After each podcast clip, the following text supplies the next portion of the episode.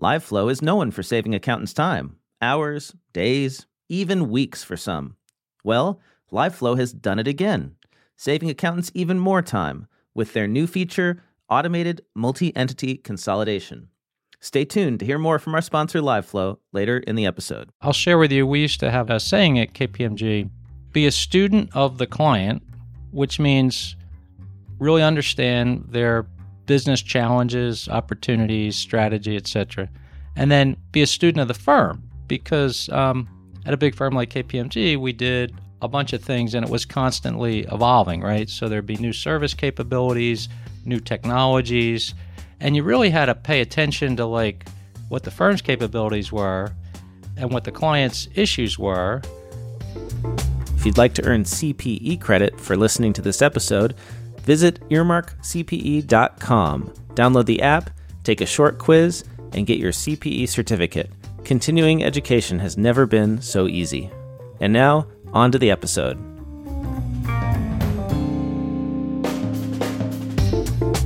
Hello, and welcome back to the show. I'm Blake Oliver, talking today with Jerry Maginnis, former office managing partner of KPMG in Philadelphia, and author of the new book, Advice for a Successful Career in the Accounting Profession. Jerry, welcome to the show. Hey, Blake, great to be with you today. I love the subtitle How to Make Your Assets Greatly Exceed Your Liabilities. Funny story on that. Uh, when I initially submitted my manuscript to my publisher, Wiley, that was actually going to be the title of the book, and the subtitle was going to be Advice for a Successful Career. Uh, and they said, you know, we're going to flip this because we think people may think it's a book about personal finance, and we don't want them to be confused mm. in terms of what it's about. So I deferred to their uh, experience on that one.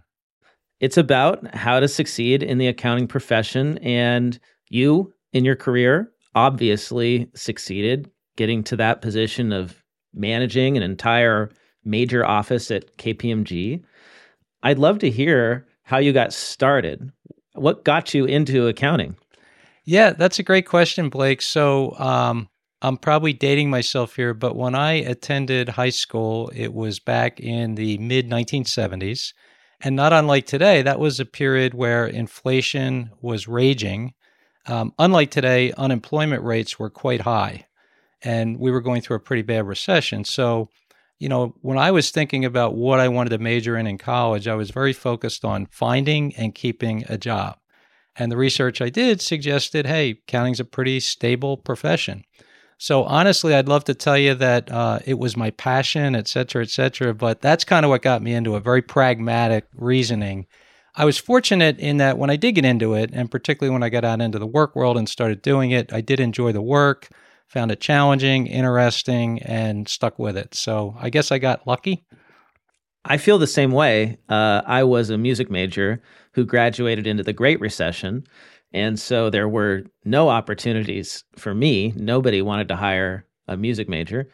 And I started doing bookkeeping work and got into accounting. And initially, it was just something to pay the bills, but I found I really enjoyed the work. And so I feel really fortunate to have fallen into this career. And, uh, you know, I, I bet there's a lot of folks like that out there. I think there probably are, and probably another topic for another day. But I know you talk a lot about pipeline on your shows. And one of the opportunities I think we have as a profession is to really do a much better job telling the story of why this is a great interesting profession and why it can just afford young people so many opportunities because the awareness level is just not where it should be, in my opinion. Well, this episode is for the folks who have already decided to some extent that they want to pursue a career in accounting. Perhaps our listeners are students in school, maybe high school, maybe they're accounting majors. Uh, perhaps they've already started their career, they're at the beginning of their career and they want to know how do I move up. It's not always clear. Uh, it wasn't always clear to me just how to do that. And so I'm really excited to talk to you today about what young accountants can do. Um, before we talk about that, though, I'm I'm curious what inspired you to write this book. Yeah, no, thanks for the question. Um, you know, when I retired from KPMG a few years ago, Blake, I had an opportunity to get involved at a local university near where I live here in southern New Jersey. It's called Rowan University. It's a public university, about 25,000 students. A lot of first time college attendees at Rowan, and also a very diverse student population. I had no prior connections with the school. The what got me involved was just the geographic proximity. It's 15 minutes from my home, so pretty easy to get to. They were kind enough to provide me with an office on campus. This was pre-pandemic, so that seemed like a nice fringe benefit to have a place to go. And once I got there, um, I did a couple different types of things to support their accounting program and their business school. I would give guest lectures to the students on topics like ethics or careers in accounting. I did a stint on their accounting advisory board for the university. I actually wound up chairing that. And but mostly what I did and what I got the most enjoyment and satisfaction out of was talking to students. So the students sort of figure out you're there. And I had a open door policy. I would go in and give a guest lecture. I'd put my contact info up on the board. I'd say, hey, if you want to come see me, I'm happy to chat try and be helpful. And students took me up on that. So, over a period of two, three years, I mean, I met with dozens and dozens and dozens of students. And while each of those conversations was unique, um, after a while, certain themes and patterns begin to emerge. And so one day, about three years ago, I was talking with a student, interestingly enough, about the 150 hour requirement and whether they should pursue becoming a CPA and we had a great conversation. They left my office, and I leaned back in my chair and said to myself, I think that's about the 20th time I've had that conversation. And I wonder if there might be an opportunity here to try and put down on paper some of the thoughts, ideas, suggestions, tips that I'm trying to share with these students in a way that could be leveraged more broadly beyond the students here at Rowan. So that was really the catalyst to write the book. Um, once I got into it, um, I thought, you know, there's more here than just college students, there's there's probably a lot of material that might be helpful and relevant for what I call early career professionals. And that's a group I define as being in that first three, four, maybe five years of your career, which is a great time for learning and formative development of good habits that'll serve you well for a lifetime. So that was sort of the inspiration, the catalyst, if you will. Um, I'd never written a book before, so that was a whole learning experience. And uh, uh, I was probably my own worst enemy because I'm doing some other things here in this next phase, and I'd write a chapter and feel pretty good about it, and then I'd put it down and not pick it up for six or eight weeks. So it took me a couple years to actually get through the process of writing it. And uh, the other thing I feel like was a good decision I made was I, I got a lot of feedback and input once I had a pretty final manuscript. I probably had 15 different people read it and give me suggestions on how it could be enhanced. And many of them were the people it was intended to help students and early career professionals. So that's kind of a quick uh, synopsis of the process of writing the book. So let's talk about some of the things you should do and some of the things you shouldn't do when you're early in your career, because uh, those first few years that you mentioned are very critical.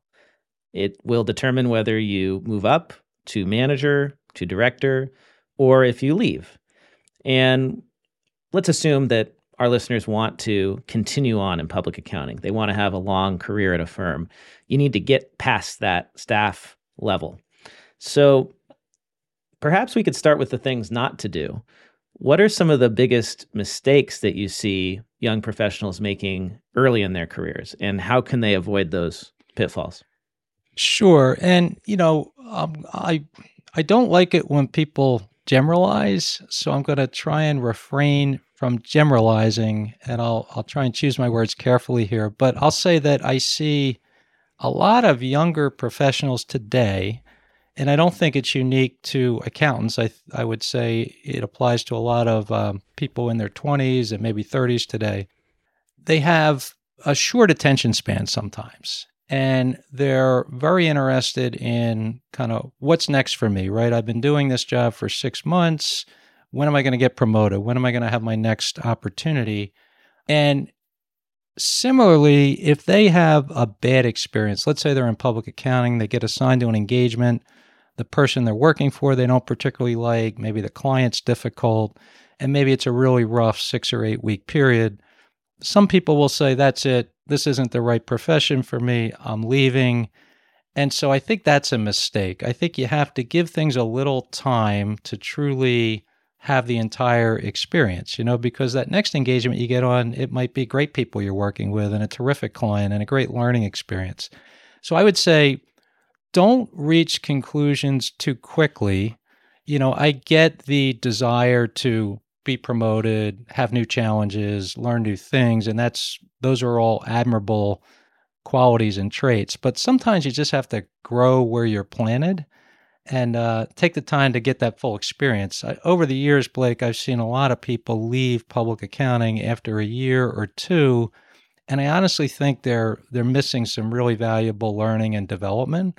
Um, many many years ago, when I sat for the CPA exam, believe it or not, uh, I took the Becker course, and Becker's still around, and you know, viewed. There's a number of great CPA prep services out there, but we actually used to hear from Newt Becker, the founder and uh, one of the things he used to say is, and don't get me wrong, there's a lot of great positions in industry, and we'll talk about that. But he would say every year in public accounting is worth the equivalent of two years in private industry from a learning and development perspective. So when people leave after only a year or two, I think they're missing out on some of that learning and development. And listen, I acknowledge it's not for everyone. A lot of people aren't have zero interest in spending their career there or becoming a partner. But I would say invest the time to get the full benefit of the experience before you maybe leave prematurely would be one big thing I've observed. Mm. Yeah, the workload is tough at the beginning. There's a lot of expectations, especially at a big four firm.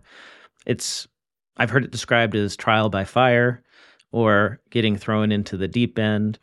Do you have any advice for staff on how to how to manage that? How to how to not get discouraged by just the the amount of of work that's tossed at you. Yeah, it's it's a really important topic and let me be clear, I think the profession can do a better job here. The dilemma of course is whether it's an audit position or tax it's very seasonal the nature of the work, you know, there's deadlines and the deadlines drive sometimes the hours. But I would observe that, um, and I actually have a chapter in the book that's all about you know work life balance and things you can do. Um, I would observe that over the years, the firms, whether they be the big four or other firms of all sizes, have become much more sensitive to the importance of work life balance, mental health, their employees' well being. It's far from perfect, but there's a lot more firm wide programs and initiatives to support young professionals through this. I think sometimes young professionals, they're their own worst enemy because um, they need to understand that even at a young age 22 23 years old they need to kind of take ownership of their own schedule and their life and sort of make their own priorities. Most young people right out of college really want to succeed. You know they're highly motivated. They're willing to work hard but honestly, the firm doesn't expect you to work 75, 80 hours a week. They realize that you reach a point of diminishing returns when you're working those kind of crazy hours. Um, the other observation I would make is, and I come from an audit background, but our audit busy season really was about eight weeks. I would say from mid January, because it's driven by those calendar year ends. Most companies have calendar year ends even the the best, largest, most sophisticated companies, it takes them a couple weeks to close the books at year end, right? So you're not really in there doing the year end audit work till say January 15th. Um, larger public companies have to file their 10K within 60 days of year end. So their audits have to be out the door by the end of February.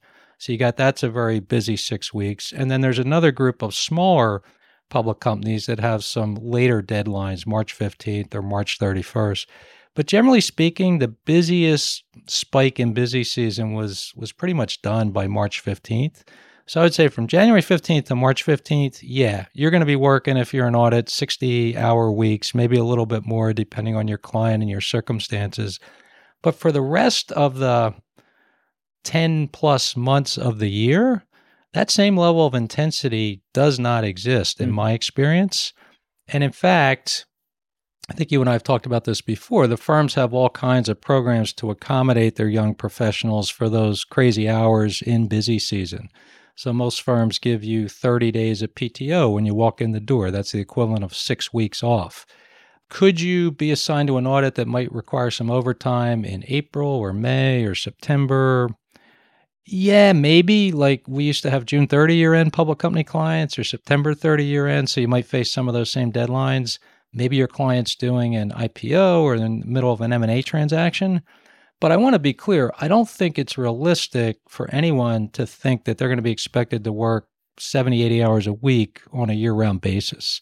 Much of the year is much more normal, like 40 hour weeks, um, maybe a 50 hour week if you're doing like a June 30 public company audit. But I'll stop there. So, one of the challenges is managing expectations of managers and partners, the people who are you're reporting to. Uh, in your experience as a partner, what what was the what's the best way? Like, let's say I'm working for you, Jerry, on an audit. What's the best way for me as a staff person to to make you happy when it comes to that super busy time of year? Yeah, it, it's a great point, and I would say first of all, put your hand up. So we had a protocol on jobs that I served as the partner on, where we'd always have a planning meeting and part of our discussion during the planning meeting was to talk about expectations and hours and deadlines. And we would be very upfront and say, hey, in the middle of February, when we're trying to get that 10K filed, you know, it's not going to be a 40 hour week. But we would then say, Blake, what do you have going on? What do you like to do during the week? Do you like to play tennis on Wednesday night or visit your grandmother on Thursday night? And we would sort of figure out as a team certain commitments that were important to our team members and then we would alternate a little bit. If you like to play tennis Wednesday night, maybe you go home at 5:30 and play tennis. Maybe you're there a little later Tuesday and Thursday. And Sally, who likes to visit her grandmother on Thursday night, she gets to go home early on Thursday. So we tried to find ways to respect people's personal lives and priorities and not just expect that they were going to be glued to their computer or their desk 24 7 just because it was busy season. So I'm hearing speak up, let people know about your obligations and make the arrangements. Yes. And, you know, the world has changed a lot. I think in most firms, most partners and managers are much more sensitive to work life balance issues, and they're going to be much more receptive to having a little bit of flexibility as long as the team members and the younger professionals also respect the fact that it is a deadline driven business we do have to file the 10K by February 28th. We probably are not going to get a good response if we walk into the client on February 26th and say, We can't get your K filed on time. We can't complete the audit because uh, everybody wanted to go on vacation last week, right? So there's got to be hmm. good communication on both sides, good setting of expectations. But absolutely, younger professionals should feel free to talk about these things and indicate some of their preferences and priorities. In your experience, what is the biggest difference between an all star staff person, someone who's just an A player who you would think of, and you probably remember some of these folks, people that you still think that was the great, that was a great employee. What's the difference between that person and an average staff person at KPMG in in your in your experience? Yeah, so I'd like to think that just about all the people that we hired were bright, you know, capable of understanding from a technical perspective what we were asking them to do. Some people were maybe a little more extrovert, extroverted or personable than others, but they all sort of come in with a baseline level of skills that should enable them to be successful in their job. The ones who sort of rose above and were the superstars were the ones, Blake, that I would say demonstrated great intellectual curiosity and were avid learners. And they weren't satisfied to just sort of understand what they were doing from an auditing or accounting standpoint, but they would come to me and say, Hey, Jerry, tell me about the client's business model. How do they make money? What's their international expansion strategy? How are they using technology? And that's the hallmark of a great auditor. A great auditor is a great auditor not because they understand the debits and credits. Of course, you have to do that, that's table stakes. But a great auditor understands the business and how the client makes money and the economics and the cash flows. And I would say a lot of the auditing failures that have been happen could have been avoided if people got beyond the debits and credits and thought about the substance of the economic transactions they were auditing and whether it made sense or not. So, in a short answer, intellectual curiosity, I think, you know, separates the great ones. You also talk in your book about the importance of soft skills, empathy, collaboration. Why is that a critical skill for accountants these days? Well, you know, unfortunately, in my experience, a lot of, you know, very talented, bright, hardworking young professionals don't possess them. And, you know, or don't possess them in a big way. And so much of success in the profession really revolves around your ability to work effectively with others, uh, be it your client, your colleagues, your peers. So, um, I think some of those soft skills are really critical to your success because you could be the smartest person in the world and have all the answers.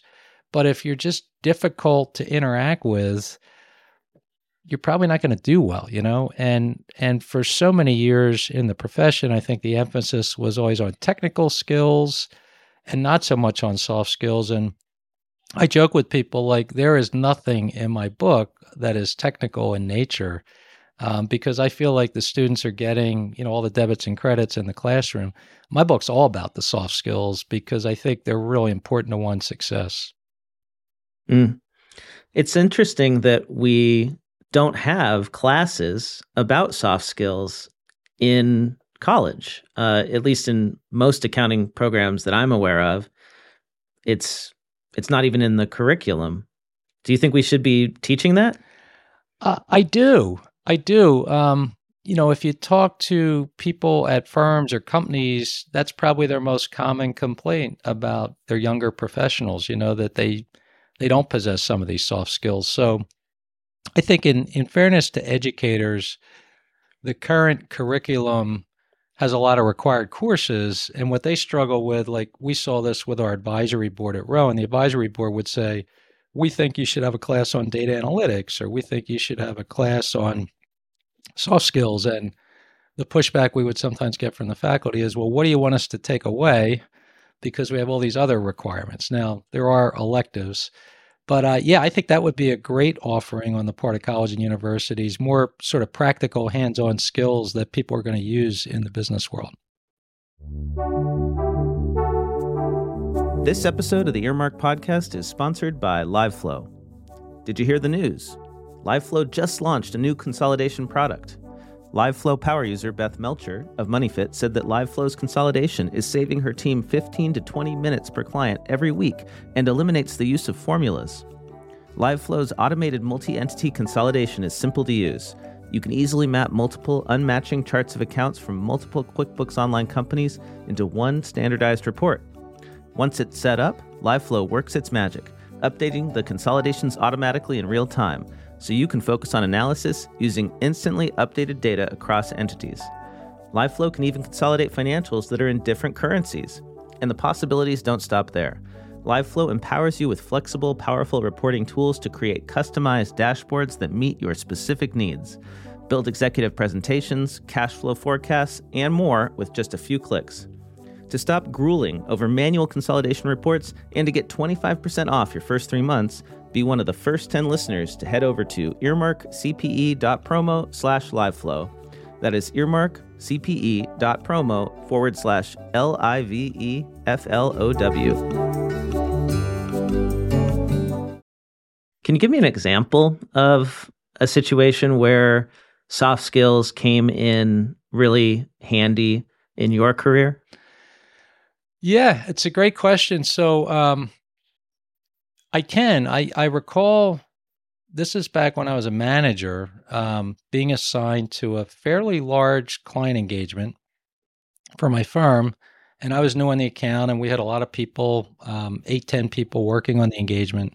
And my first day out to the client site, everybody told me how much they hated, and they used that word, the principal client official that we dealt with extensively. And they said basically he's hostile, he's rude, he doesn't like us, and he treats us really poorly. So that was a bit concerning. So, you know, I got to meet this individual, and I must admit, Blake, that after my initial meeting with him, I came back and said, yeah, you pretty much got it right. He was pretty rude. He was pretty hostile, et cetera, et cetera. But then I kind of reflected on the situation. I said, well, it's a big, important client of the firm. They pay us a lot of money. You know, we're going to be working with him. We we need to find a way to enhance this working relationship and improve the situation. So the next week, I came in and I invited this gentleman to just go have a cup of coffee offsite. Let's get out of the office. Let's chat a little bit, get to know each other. And, you know, he continued to be pretty challenging to deal with in that offsite meeting. He's very critical. But, you know, I listened more than I talked, and I learned a lot about where he was coming from. And I very quickly realized that even though he was like in the upper echelon of this company, he really didn't understand the role of the independent auditor and what our job was and why we were doing some of the things we were doing or asking him to do certain things. So, you know, the light bulb went off. I said, all right, here's an opportunity to educate. And I began slowly but surely to kind of just share some things with him to broaden his perspective and horizons. Um, I also continued to listen because we then turned this into a weekly offsite coffee meeting.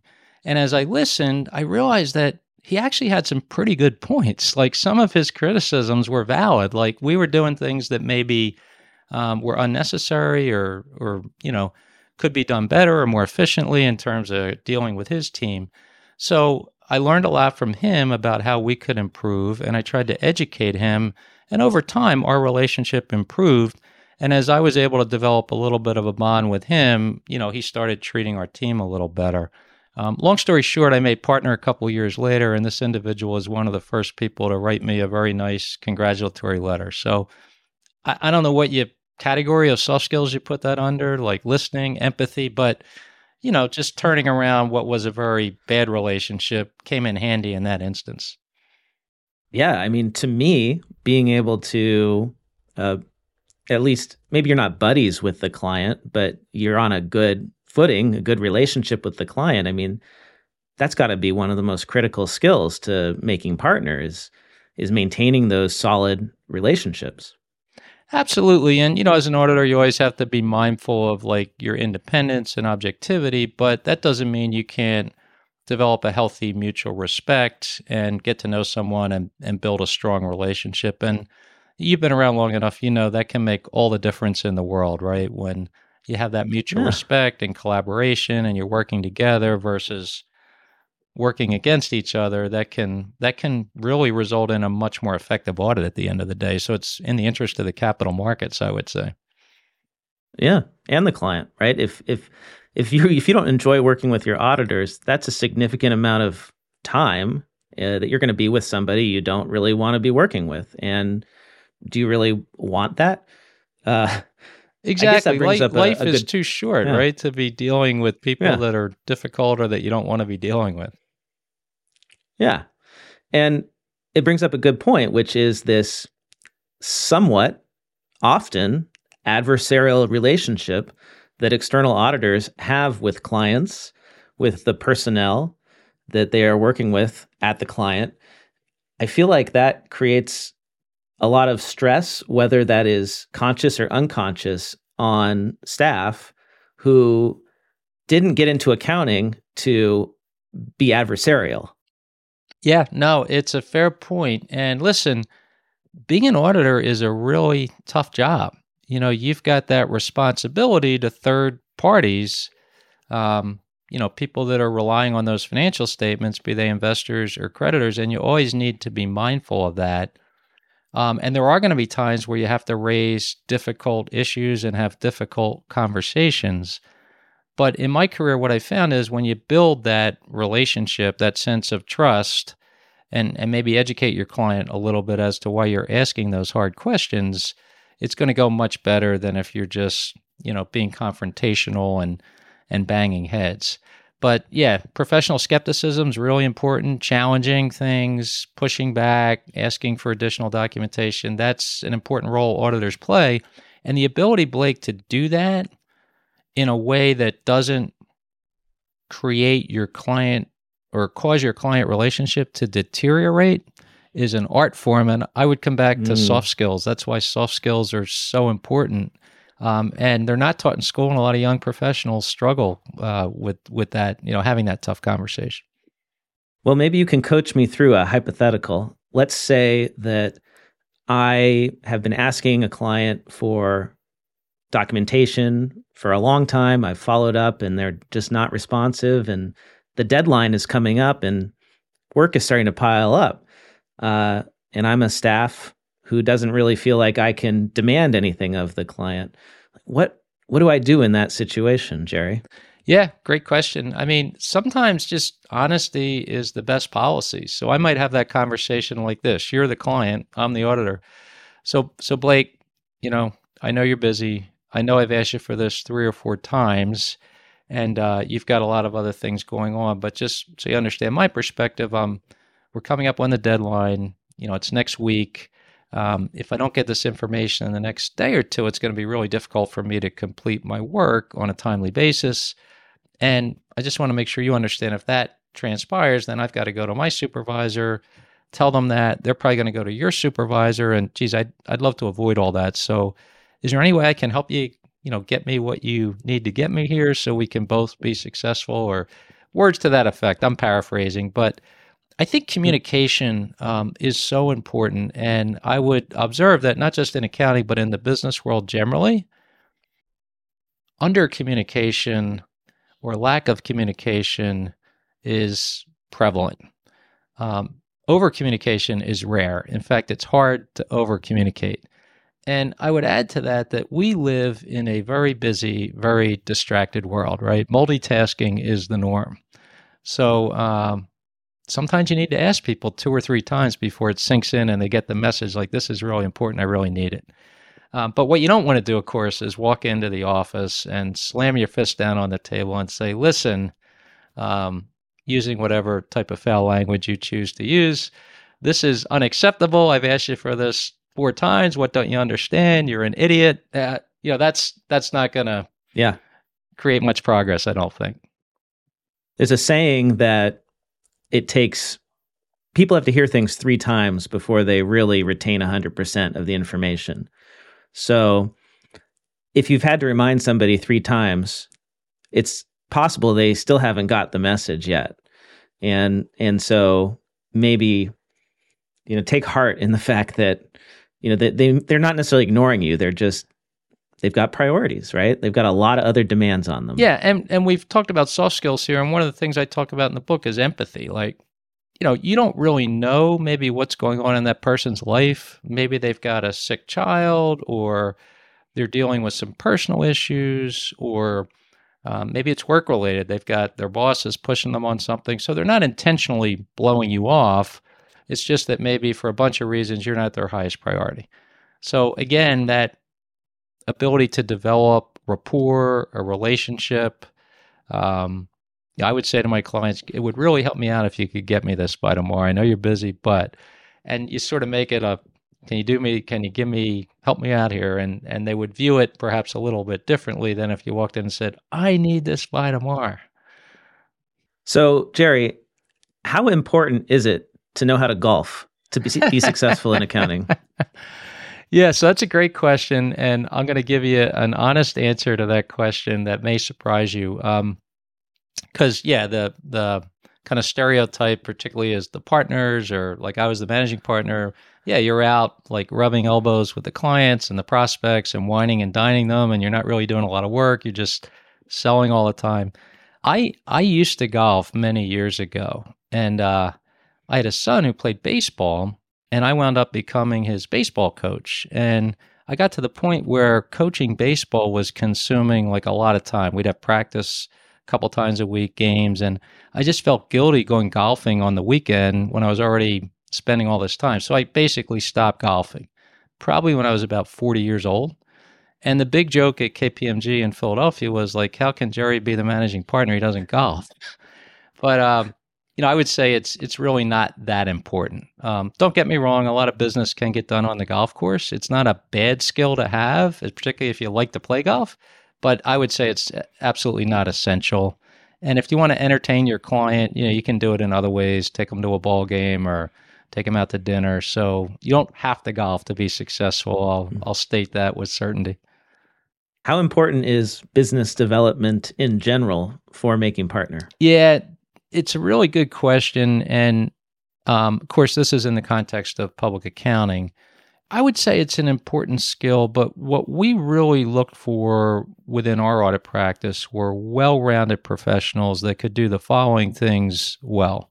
You know, first and foremost was your technical skills and your commitment to, you know, producing high quality audits. That was job one. And if you weren't doing that, nothing else mattered. Secondly, was your your client service skills because you could do a great audit and if your client hated you at the end and decided to go out to bid, that probably wasn't a great result. Third, I would say would be people development, coaching, mentoring, you know, bringing along those younger professionals, uh, helping them achieve their potential. And then, yeah, there was some element of business development, but we tried to recognize that everybody had a blend of different skills. And while nobody got a pass on that, Blake, we always expected someone to contribute in some way some people were better at it than others. Some people like doing it better than others. So we might expect more of certain individuals um, in that regard. So it was important, but it wasn't like, again, just like golf, it wasn't like you have to bring in a million dollars a year or you're not going to be successful. Um, it was just kind of one of the competencies that we expected from partners. Well, so you were managing partner. Were you a rainmaker for the firm? Uh, I don't know if I'd use that term. I mean, what I learned over the years was like, again, it's all about people and relationships. And as you got to know people and develop relationships, I was fortunate because, and I'm sure this is the case with many firms, not just big four firms or national firms, but you know, there was sort of an expectation that we as a firm were capable of providing a service, right? Whether it be an audit or a tax planning service or an advisory project. So that the brand of KPMG helped a lot. And there was never a question of, I'm not sure you guys could do this work. But the personal relationship that you developed, maybe some of the insights you could share with a client about why a project was important or what you're observing out in the marketplace would be helpful. But yeah, I guess I had a fair amount of success over the years, you know, bringing in business. How did you learn to do that? Because we don't learn that in school. Uh, definitely did not learn it in school. Um, I think some of it is, you know, you observe like a lot of things, you observe more senior people and maybe you get some coaching and mentoring. Maybe somebody brings you to a lunch with a prospective client and you get to just kind of watch and see what they're doing. But I'll go back to something I said earlier about intellectual curiosity. I found during my career that the more I understood the client's business, and in particular, what was keeping the C suite up at night? What is the CFO, CFO, COO thinking about? What are their biggest challenges? What are their biggest opportunities? What's their strategy as a company? I mean, read the 10K. It's all right there, right? Is M&A an important part of the playbook? Because then I can have a meaningful conversation with them, not just about the results of the audit, but about the business and um, you know services the firm provided that might be able to be helpful in dealing with some of those challenging issues. So, if I'm hearing you right, it's the intellectual curiosity that's essential, and that will help you be good at business development because you then learn about the client and find out what are their problems and challenges, and then you can create solutions. And that is the recipe for more business for the firm. Yeah, I- exactly. In fact, uh, I'll share with you, we used to have a client uh, saying at KPMG that went like this be a student of the client, which means really understand their business challenges, opportunities, strategy, etc. And then be a student of the firm because um, at a big firm like KPMG, we did a bunch of things and it was constantly evolving, right? So there'd be new service capabilities, new technologies, and you really had to pay attention to like what the firm's capabilities were and what the client's issues were and then if you connected those dots, the secret sauce would be the relationships. Like, okay, you have a need, a business issue. We have a potential solution. And I know you pretty well, and you'll take the meeting with my expert. Uh, let me just say a quick word because I wouldn't want any of your listeners to get the wrong impression here. We took audit independence like extremely seriously at KPMG. And while there were certain non audit services that you were allowed to provide to an audit client, I would tell you, Blake, that the vast majority of the advisory work that we sold and delivered a, as a firm was delivered to non audit clients. So like one of one of our biggest clients from an advisory standpoint, most of our biggest clients were not audit clients. So when I when I talk about going in and understanding their strategy and their business issues and bringing solutions, um, that was mostly for non audit clients because, again, we were very mindful of independence and objectivity. Absolutely critical to maintaining quality and independence and objectivity uh, when you're doing audits. Absolutely. What uh, going back to school, things have changed since you were an accounting student. We've now got all these different specialties out there. I mean, some are the same, some are new. Are there any specialties in accounting that you see as being really in demand right now that you would suggest students look at? And if so, how do we position ourselves to to go to go there? What's the, what's the, what's the hot thing in accounting? Yeah, great great question. Well, you know, just very briefly, and you know this, one of the reasons accounting is such a great career path is that literally everybody needs accountants, right? Um, if you think of companies, obviously big public companies like Google, Apple, IBM, they need to have their annual audits done. Um, so they need the external audit service, but then they have thousands of accountants working for them, particularly if they're global, multinational. But what about that uh, in the small town you live in, or anyone lives in? What about that dry cleaners and pizza shop on Main Street, that small business? Well, they may not need an audit, but at a minimum, they need to file a tax return, right? Which means they need to keep a set of books and records. And they may not be big enough if they're two, three employees to have an accountant on staff, but chances are they're working with that small local accounting firm that helps them put together their books and records, file the tax return, etc. So big businesses need accountants, small businesses need accountants, everybody in between needs accountants. So family business, venture backed companies, nonprofits, government entities, the list goes on and on. Um, so, what does that mean as you think about opportunities to use your accounting degree?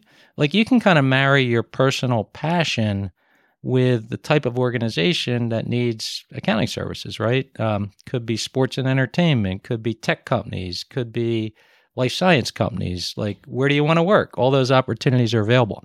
In terms of hot areas or specializations, a couple thoughts that come to mind. Um, forensic accounting, if I was young and doing it all over again, um, the bad news is there's a lot of crooks out there and there's a lot of bad people doing bad things. So, unfortunately, that is not slowing down. So, I think the need for forensic accounting is increasing every day. The work is incredibly interesting and rewarding. Um, so, that would be one area I would think about in answer to your question. Another would be, Blake, emerging industries. I think getting in on the ground floor of an emerging industry would be really fun and kind of becoming the expert. And some of these emerging industries have some unique accounting and reporting issues and tax issues. So things like cannabis, which is now legal in a bunch of states. Mm-hmm. There's some talk the federal government could legalize it. There's going to be a whole wave of opportunity there. Um, digital currencies, you know, have gotten beaten up a little bit of late. There's a lot of challenges there, but are they going to be a long term innovation? I think the jury's still out on that, but maybe a young person might say, I'm going to specialize in that world because there's a lot of unique accounting issues. FASB just came out with some new guidance this last couple days. So, yeah, those are a couple areas that come to mind in answer to your question. Well, another emerging area is artificial intelligence and generative AI. I'm eager to get your take on that as regarding young accountants who are just going into their professional careers. How do you think it's going to affect what they do, and, and how can students and young professionals prepare? Yeah, no, great topic. Everybody's talking about AI these days. Um, So I have a chapter in the book called Embrace Change Technology is Your Friend. And in that chapter, I talk about, you know, way back when I started in public accounting. And um, I literally, Blake, you're gonna you're gonna have a hard time wrapping your head around this, but I literally had clients that kept manual accounting records. And I mean, when when they talk about the cash receipts register or the cash disbursements book, like that's what they had, and it was all manual. And so it gives you a new appreciation for where the term bookkeeper comes from. But I saw a lot of change in my career, and um, relatively early on, so maybe I was eight, ten years into my career, is when the Excel spreadsheet got introduced. And if ever there was an innovation that you would think would eliminate accounting jobs and number crunching on spreadsheets and manual processes, that was it. But I'm pretty confident that we have more accountants today than we did when the Excel spreadsheet was introduced. So I believe artificial intelligence is going to enable young professionals to elevate what they do and how they do it in a way that is going to be potentially much more satisfying and rewarding. The catch, and there's always a catch, it probably will eliminate certain lower level routine jobs. So young people have to embrace it. They have to learn it. They have to dive into it. They have to want to master it and figure out how it's going to support them in their job and make them more productive. If you stick your head in the sand and say, I'm scared of this, it intimidates me, I'm not going to take the time, I'm too busy, you're going to wind up behind the eight ball. So I have a funny story for you on AI, if I may. Oh, yeah this is about maybe four months ago now. I downloaded ChatGPT, and it was the first time I had used it. And I posed this question I said, if I was going to write a book about how to have a successful career in the accounting profession, what would the table of contents look like? And of course, it spit it out in a matter of moments. And I was amazed. I mean, probably 70 to 75% of its response mirrored my table of contents. Now, I don't know if it had access to my book or not when it mined that response, but uh, I was pretty impressed. Yeah. It it is really fascinating what it can do and to your point about intellectual curiosity, I would say that if you haven't tried it and you're listening right now, it's free. You can go try it. And I would play around with it and test it out on some anonymized data or some abstract questions or use it as a sounding board. Um, because I'm pretty sure, I think KPMG and all the other big four have announced huge investments in AI. So if you're at a large firm, you're going to be using these chatbots pretty soon in some regard. So yeah, absolutely. Couldn't agree more. Like I think back about my 40 plus year career in the profession, and I saw a lot of change during that time. But a young person entering the profession today is going to see many multiples of the change that I saw. So you really have to stay on that leading edge and and invest yeah. in your technology skills as much as you do your accounting and tax skills. I have a funny story, Jerry. So uh, I actually saw a set of paper books, you know, a, a, true set of books come through the office. It wasn't that long ago. I was a manager at a regional firm in Southern California, and we got a new client, and the client sent us their books. And I thought it was going to be a thumb drive with a QuickBooks file or something, and it was actual ledgers. And we had to take those ledgers and come up with a trial balance and and put it into the software. Wow! So, so it's still uh, happening. So maybe I'm not yeah. dating myself as much as I thought. No. You've experienced that as well. I got to see it. It was special. We we were passing them around the office for all the young kids to to to see. It was a special moment. I, I actually wonder sometimes if it would be like I don't know if if kids in school learn how to do it by hand much anymore. We did T accounts by hand and we had to make a statement of cash flows by hand and that sort of thing. But I think it would be it would be helpful if we learned our debits and credits and had to do a set of books, you know, the old the old school way. It, it might help with like getting that theory embedded in your brain better. Yeah, yeah. I remember we had uh, when I was in school, we had like a set of working papers we had to put together for a certain business, and walking through it from soup to nuts, you know, through that closing process can be a great learning experience.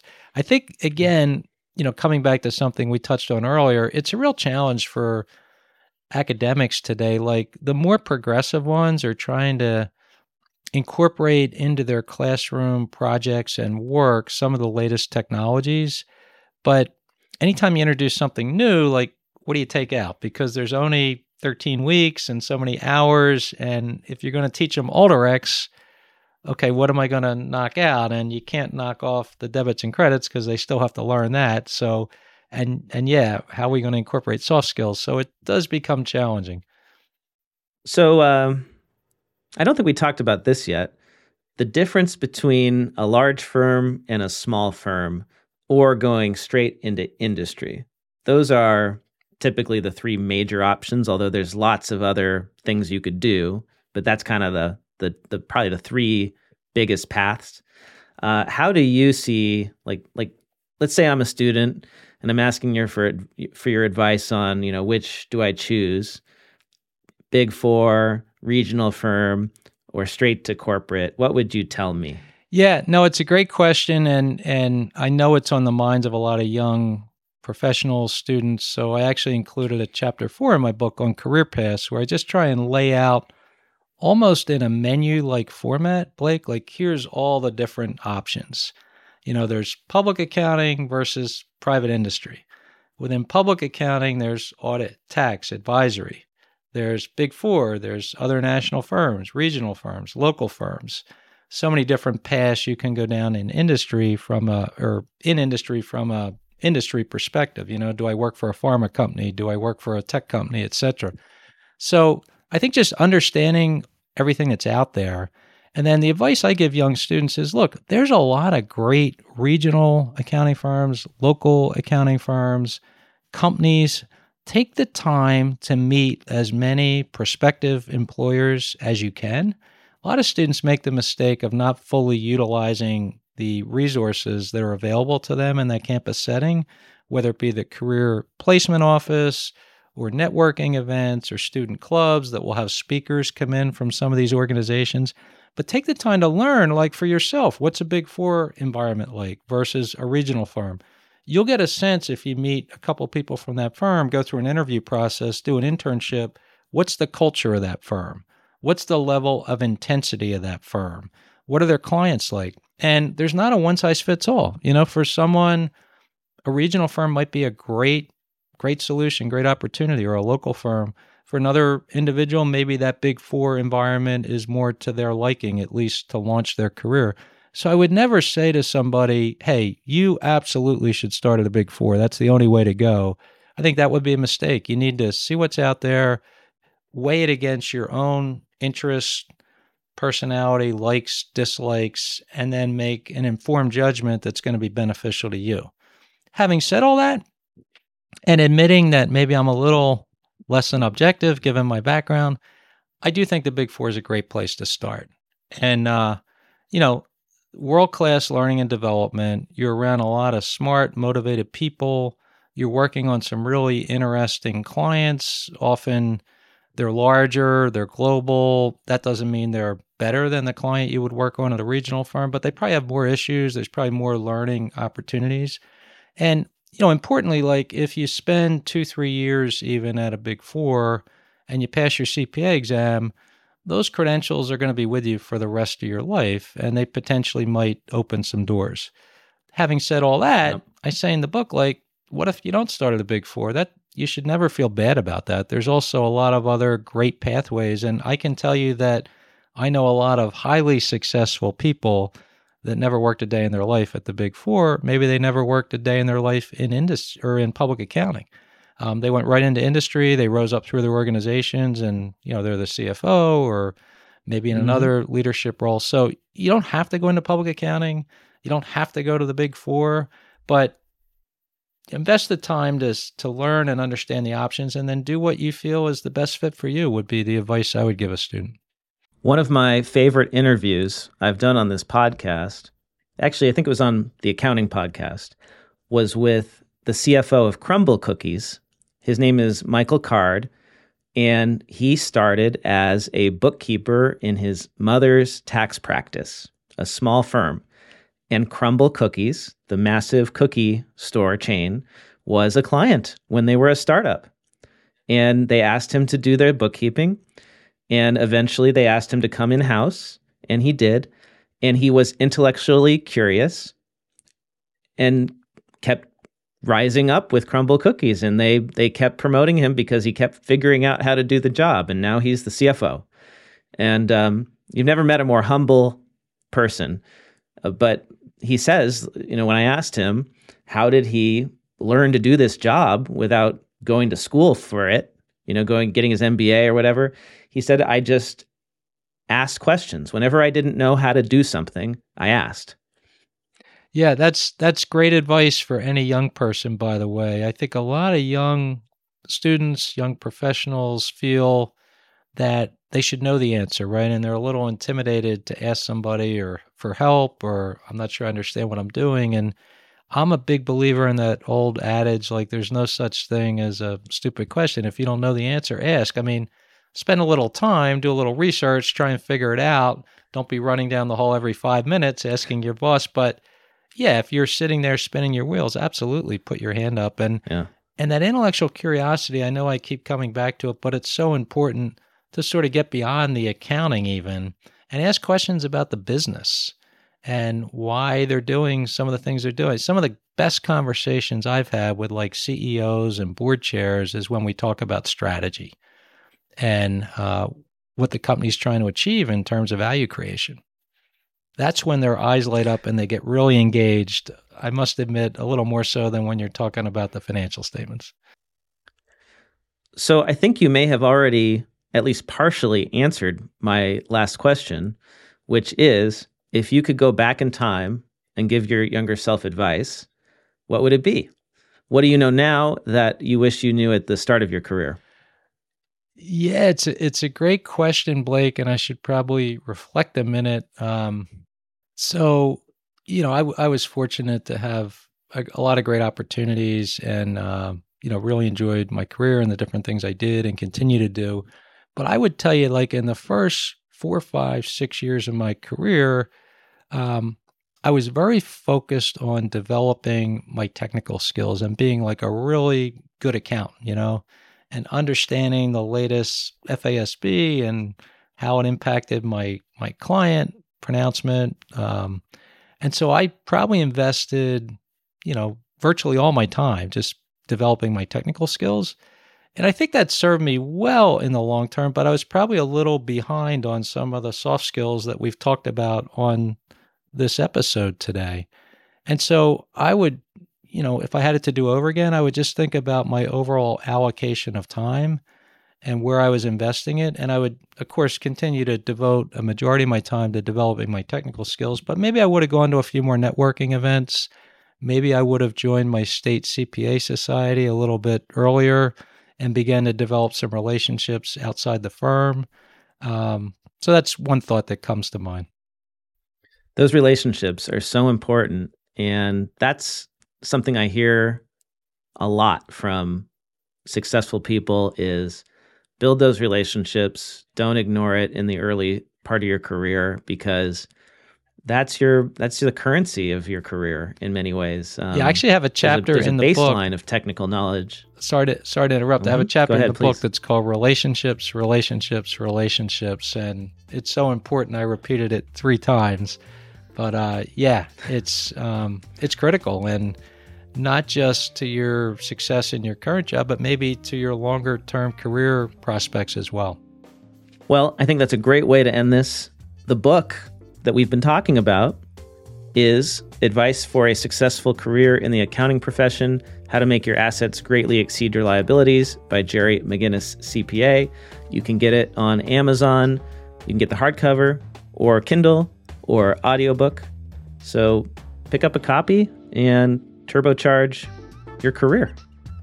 Yeah, well, thanks again for having me today, Blake. Really enjoyed the discussion. We we covered a lot of ground and it's been fun. Hope to see you again soon, Jerry. Thanks for coming on. Take care. Thanks for listening. I hope you enjoyed this episode and that you learned something new. And if you did, wouldn't it be nice to get some CPE credit for it? Well, I've got great news. My new app, Earmark CPE, offers free NASBA approved CPE credits for listening to podcasts, including this one.